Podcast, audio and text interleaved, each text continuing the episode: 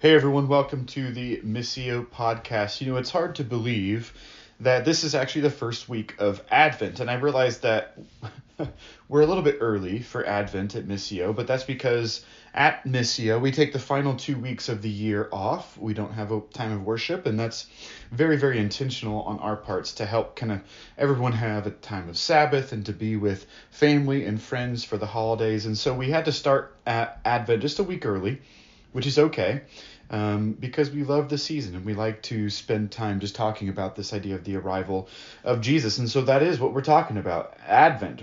You know, Advent simply means the arrival of someone or something of importance. And, and so churches around the world during the Advent season are celebrating the arrival of King Jesus who came to earth as a little baby 2,000 years ago.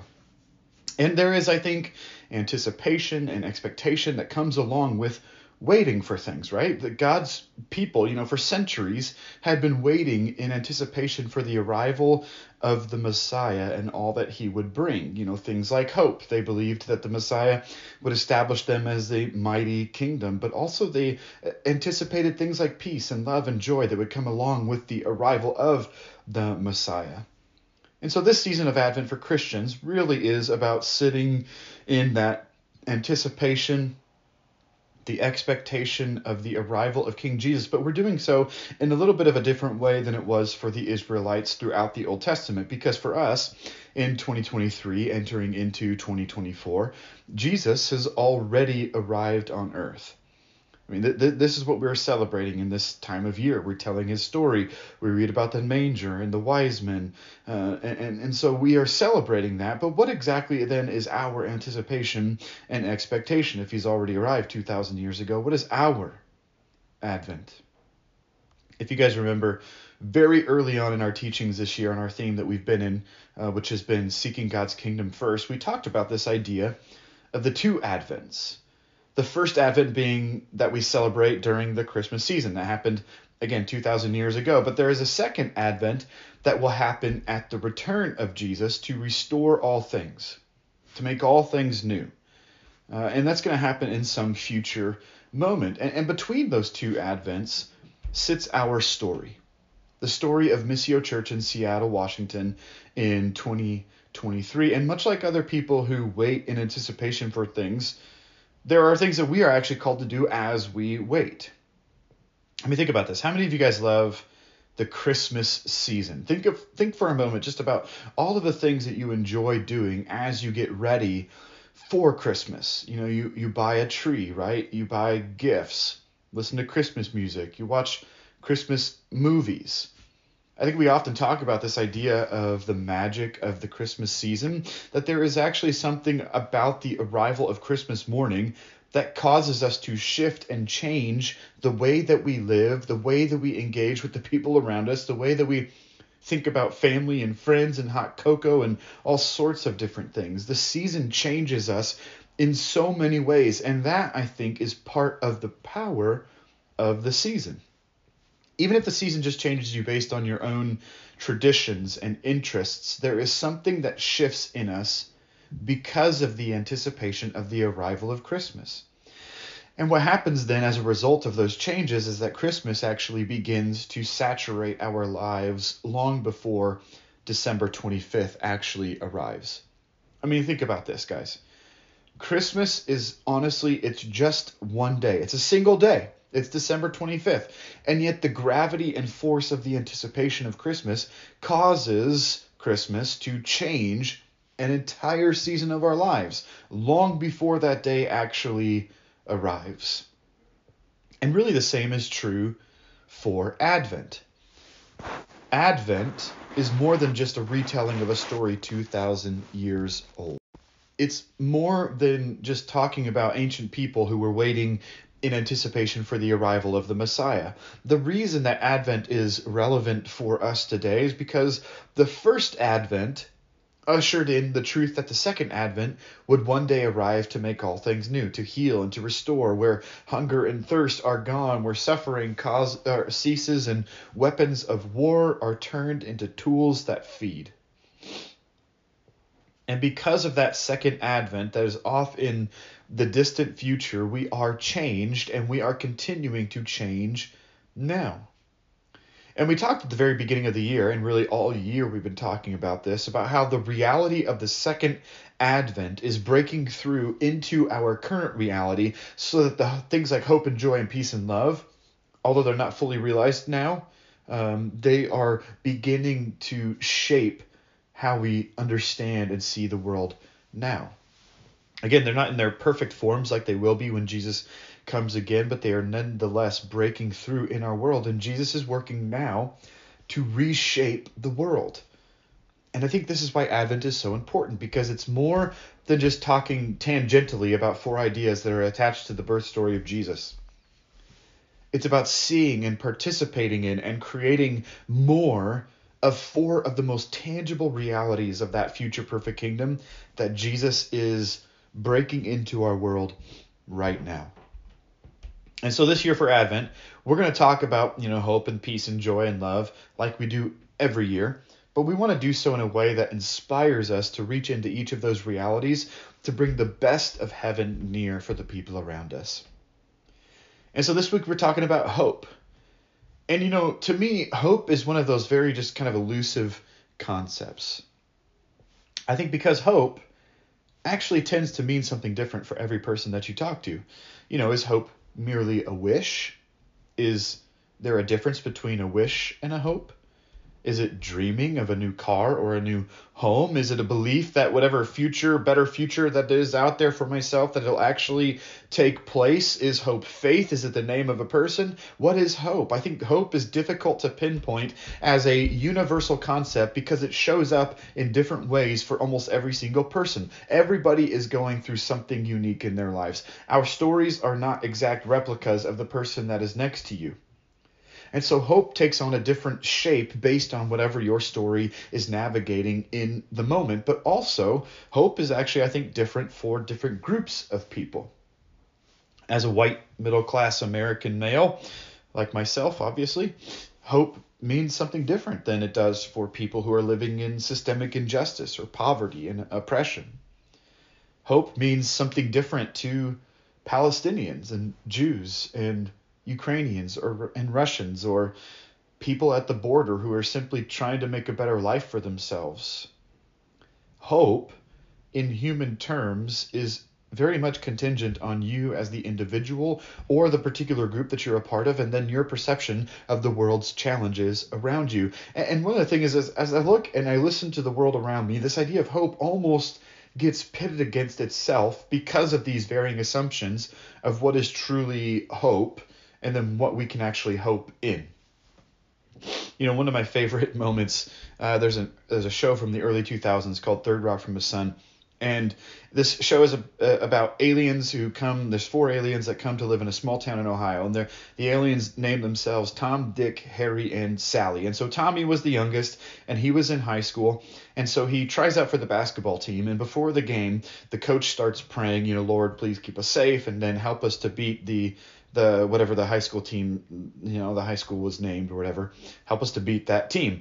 And so Tommy stops the coach and he's like, "Why are we praying for God to help us win? The other team is also praying that exact thing right now." And then he says, "Oh, is is our God stronger than their God?" to which the coach is like, "No. There's only one God." And again, confused, Tommy's like, "So what is it that we're praying about?" Like he's confused because he feels like these prayers are in conflict with one another. Both teams can't be praying for God to allow them to win because that's like pitting itself against each other. And so often we identify and then we place these claims on things like hope for ourselves. We define it for ourselves and then we say, this is what God has intended, you know, when he sent Jesus to bring hope to the world. He was intending for me and my family to feel comfortable, to have a great job, to live in the suburbs, or whatever it is that Jesus has done to bring hope to the world. Or it's this, or it's that, or it's something different. And then I think that we see the way that hope is defined in other people's lives, and we think, look, if only they knew real hope. if only they knew what real hope is. But if everybody believes that hope is getting what I want, then there will be 7 billion different things competing for what hope truly is. And yet, I don't believe that the hope that Jesus brought at his advent was really 7 billion different versions of hope competing against each other. His hope has to be something different, something that calls all of humanity into something greater and more powerful than we could possibly imagine. So, what is the hope that we are supposed to participate in that was brought in the advent of Jesus? What is that hope? I want to look at a at a passage. It's actually Romans chapter 8 verses 18 through 28 and this is not your typical advent passage, which is just fine. But these 10 verses all carry a very cohesive thought that tends to in churches get broken up into kind of three different, often disconnected uh, ways of interpreting them. But when we disconnect this passage, we miss the heart of what Paul is trying to help us understand about our role in the story of hope for the world. And so let's read this passage and then we'll dig in. And it says, starting in verse 18, I consider that the sufferings of this present time are not worth comparing with the glory about to be revealed to us.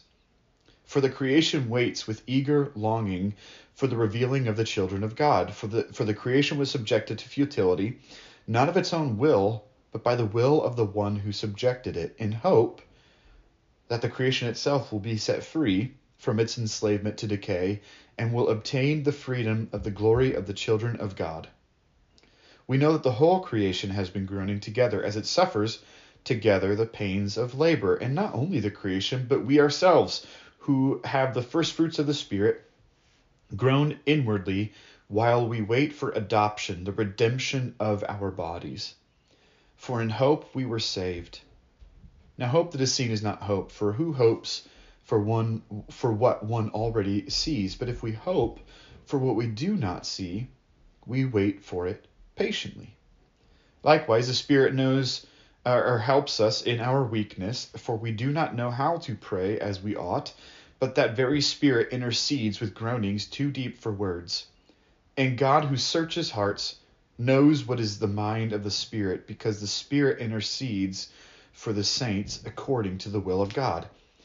We know that that in all things God works for good with those who love him, who are called according to his purposes. And this is the word of God from from Romans chapter 8. And so Paul starts this section of Romans 8 by drawing our attention to the sufferings of all of creation. Both the earth and the people who live on the earth all experience very real and often very intense suffering. We mentioned a bit of those places of pain earlier global wars, oppression, systemic injustice, painful loss, or tragic news that continues to flood our world. But it isn't just things that are far off, right? There is very real and very present suffering and pain in our city right now. And part of the challenge of hope as we celebrate it in the advent of Jesus is that we proclaim that Jesus is the hope of the world, like he's hope for healing, hope for peace, hope for Sabbath in the midst of chaos. And yet we look around and we see that 2,000 years removed from his much anticipated arrival,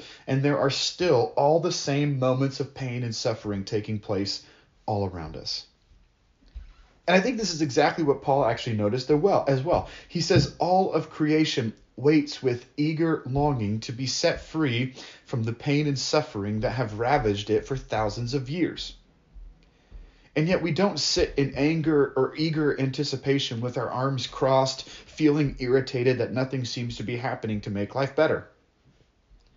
Paul says when we notice all the things that people are going through, there is something very important and very tangible that we are called into because of the pain that we see. And it doesn't require us to look from a distance wishing that things would get better. It requires that we begin to move ourselves toward that pain in compassion and empathy, carrying one of the most important things with us, which is hope.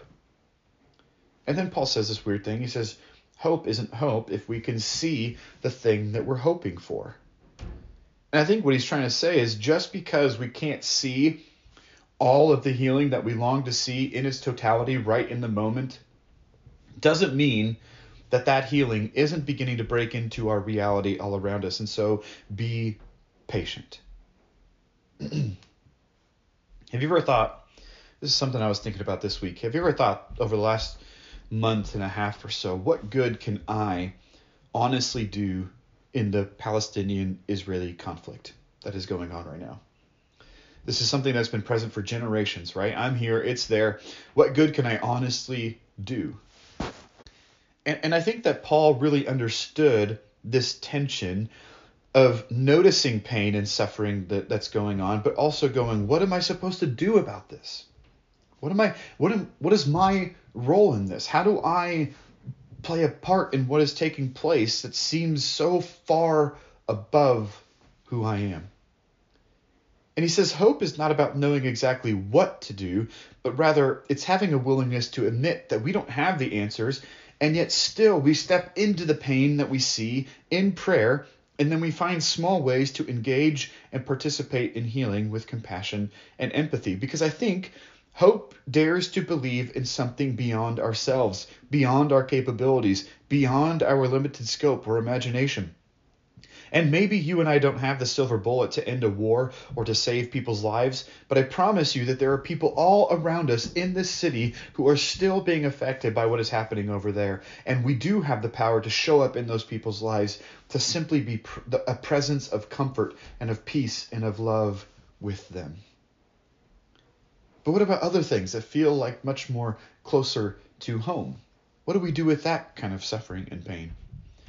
When I was working with the victim support team with the Seattle Police Department, I would tell the people who worked there full time that it was really it was really hard not, not knowing the end of the stories of some of the crisis crises that we intervened in. And so our role as these part-time overnight workers was to uh, our, our role was crisis intervention. And so there would be a domestic violence situation that would occur, and we would show up to help those people create a plan for their safety. But it didn't provide long term care for them. That was the job of the other people who worked full time with the victim support team. And I would just tell those people look, it's really hard not knowing the end of these people's stories. You want that. You want to know are they okay? How are they doing? But the lady that ran VST said something that was really, I think, important for me to hear. And she just said, Look, your role is to step into the pain of people's lives and give them just a little bit of hope in the moment. And then you've got to trust that we are continuing to be present in their lives after you are gone. And see, I think this is the real power of hope and the real truth of what Paul is saying that hope, as it was designed by God and then brought to humanity by Jesus, is not something that rests in one individual's hands alone that more often God is working through people who are willing to step into other people's stories with them, and in then that collective willingness to step into something that we don't fully know how to solve, the hope of Jesus begins to use each of us who show up to shape and change the story, to bring little bits of healing by little bits of healing. And so Paul says, You don't go into the pain of the world thinking that we have the power to solve it all on our own we go into it believing that I have some small role to play, most of the time just to be present and silent with the people around us, and then we wait for Jesus to keep moving, trusting in his hope for the people around us. See, I think sometimes we misunderstand this idea of patience or waiting waiting to mean inactivity. But remember how the magic of Christmas begins to engulf our world long before its arrival ever happens? And it's not the inactivity of people that causes Christmas to now be like this three month long season of our lives. It's participating in the build up to the very real thing that people so often enjoy about the season that makes it special. Patience doesn't mean inactivity, it means working to bring bits and pieces of the thing that we are anticipating into our lives right now. Paul is saying hope Hoping for the creation to be freed from its pain and suffering takes patience, but not a patience that is inactive, but rather one that is highly active. And so, what does that again look like more tangibly? What is it that we're supposed to do? Let's look again at verses 26 and 27 of this passage. It says, Likewise, the Spirit helps us in our weakness, for we do not know how to pray as we ought. But the very Spirit intercedes with groanings too deep for words, and God, who searches hearts, knows what is in the mind of the Spirit because the Spirit intercedes for the saints according to the will of God. See, we cannot remove that section, verses 26 and 27, from the previous one, which is oftentimes what happens. These verses are not talking about how God corrects your prayers if you're praying the wrong things, right? God doesn't look down at us and go, man, that was a really nice try in that prayer, but I'm going to go ahead and let the Spirit take a crack at this because that just was not quite the right thing to pray for. No, Paul is connecting the weakness of our words directly to the pain and suffering of the world around us. He's saying, when you look and you see the unfathomable pain and suffering of the world, sometimes the only response that we have is no response at all. Sometimes all we know to do is to find our way into the heart of the pain that we see and just to sit alongside of it without words, because ultimately our words will fall flat. And, and I don't honestly pretend to understand how all of this works, but what I know from this passage is that Paul is saying when we find our way into the heart of the world's pain and enter into it without words, the Spirit of God then shows up to do something beyond us, beyond our ability, beyond our words. See, this is what we do with hope. We step into the world's pain with people because when we do, the Spirit of God is brought into the depths of that pain through you, and then the Spirit begins to speak to God and intercedes in those moments. I mean, just think about this. Have you ever been in a moment where all you wanted was someone just to be near you in the pain? I think the more that we're willing to step into those moments with people, the more the Spirit is praying to God in ways that we never could. I, I have often felt powerless and wrestled with knowing what to say or knowing what I should do when people are hurting, when there is war in the world, when abuse continues to rise. But I don't think hope requires me knowing the right answers or strategies to help people out. I think hope requires me showing up in people's lives to simply and often silently be present with that person. Because hope, I think, is a place of dwelling and being, not necessarily a destination. And I mean, isn't this exactly what Jesus accomplished in his arrival, in his first advent? He showed up in the midst of humanity's pain, carrying the very presence of God with him to help restore and to heal and to bring peace and kindness through the power of love. And then we get to this final passage, this final portion of this passage. And and again, typically this this verse, verse 28, is isolated away from the rest of the passage.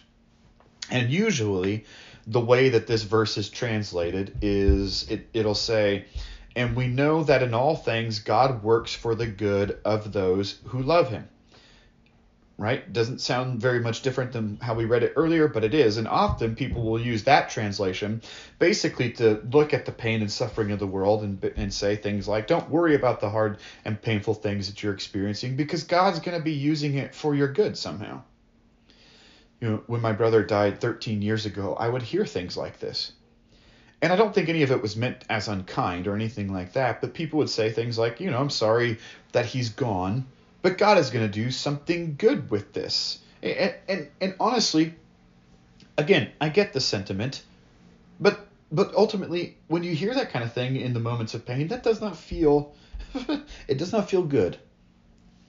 And ultimately, the truth is that sometimes bad things happen and there is just simply no reason for it. There's no understanding of how it could ever be good. And Paul isn't saying that God is working all things in your life for your good. The way that it's actually written in the Greek is that we know that in all things God works for good with those who love him. In other words, this is again directly connecting to the suffering of the earth and its people, that God sees the suffering and he has called us, his people who love him, to be his co workers in creating good in all things for people and for the earth. You know, we've talked a ton at Missio about this uh, word tov, the Hebrew word for goodness, and that word encapsulates God's character, his love and mercy and grace and compassion, forgiveness, justice, patience, but also his salvation, his redemption, his kindness, his work of removing the suffering and pain of the world. All of this is part of that word tov, the goodness of God. And what Paul is saying is that God has chosen to make you and I people who love him, his co workers in the healing of the world that with you and I, God is working to bring goodness to and in all things. Which again makes our role of stepping into the pain of the world so important because part of how God has chosen to bring the results of Jesus' hope into the world is through our willingness to show up in humility and presence. Because when we do, the Spirit in us works on behalf of those people. Which is really the last part that I want to mention before we close. The connecting thread throughout the entire chapter of Romans chapter 8. And then, certainly, as Paul is reflecting on the suffering of the earth, the suffering of the people on the earth, the, the, the connecting thread is the Spirit of God. Next year at Missio, we're going to talk a lot more about the Spirit. And I think so often we wonder how we could ever be a place of hope when we ourselves are experiencing pain. We wonder how we could love the people in our lives who are just so hard to love, even when it's so we struggle so much to love ourselves. We wonder how to participate in joy when what we see and feel so often is sadness. And we struggle to understand the nature of peace in a world that is filled with turmoil and tragedy. But one of the things that I've come to believe to be true, and one of the things that we see in this passage that Paul was writing to these churches more than 2,000 years ago, is that even when you and I are at our best, we are often always going to fall short in our ability to bring the healing that the world so desperately needs and eagerly waits for. When I am at my best, I am still woefully inadequate, or I'm just not even I don't even feel like I have anything to offer. And the point that Paul is making, and the point of Jesus' advent, is that there is something bigger than you and I at work. Something more powerful than my weakness. And for the most part, all that I'm being asked to do is to show up, to stand in the places at the heart of the world's pain, and in my inability and weakness to invite God to act. And I just need to say that that, that right there it takes a lot of faith to trust that as we do this, that hope is somehow making its way into the lives of real people. And we go, look, I don't know how all of this works itself out. I don't know what happens next, but I'm going to trust that my role is to show up with people. And then, Jesus, you're going to have to keep the work going beyond me. You know, hope does not mean preaching at people, it means living our lives with them inviting the Spirit to move and to work and to speak deeply into the places of people's lives that need hope the most. This is the hope of Advent. Thank you, everyone, for listening. I hope you have a wonderful week. Bye now.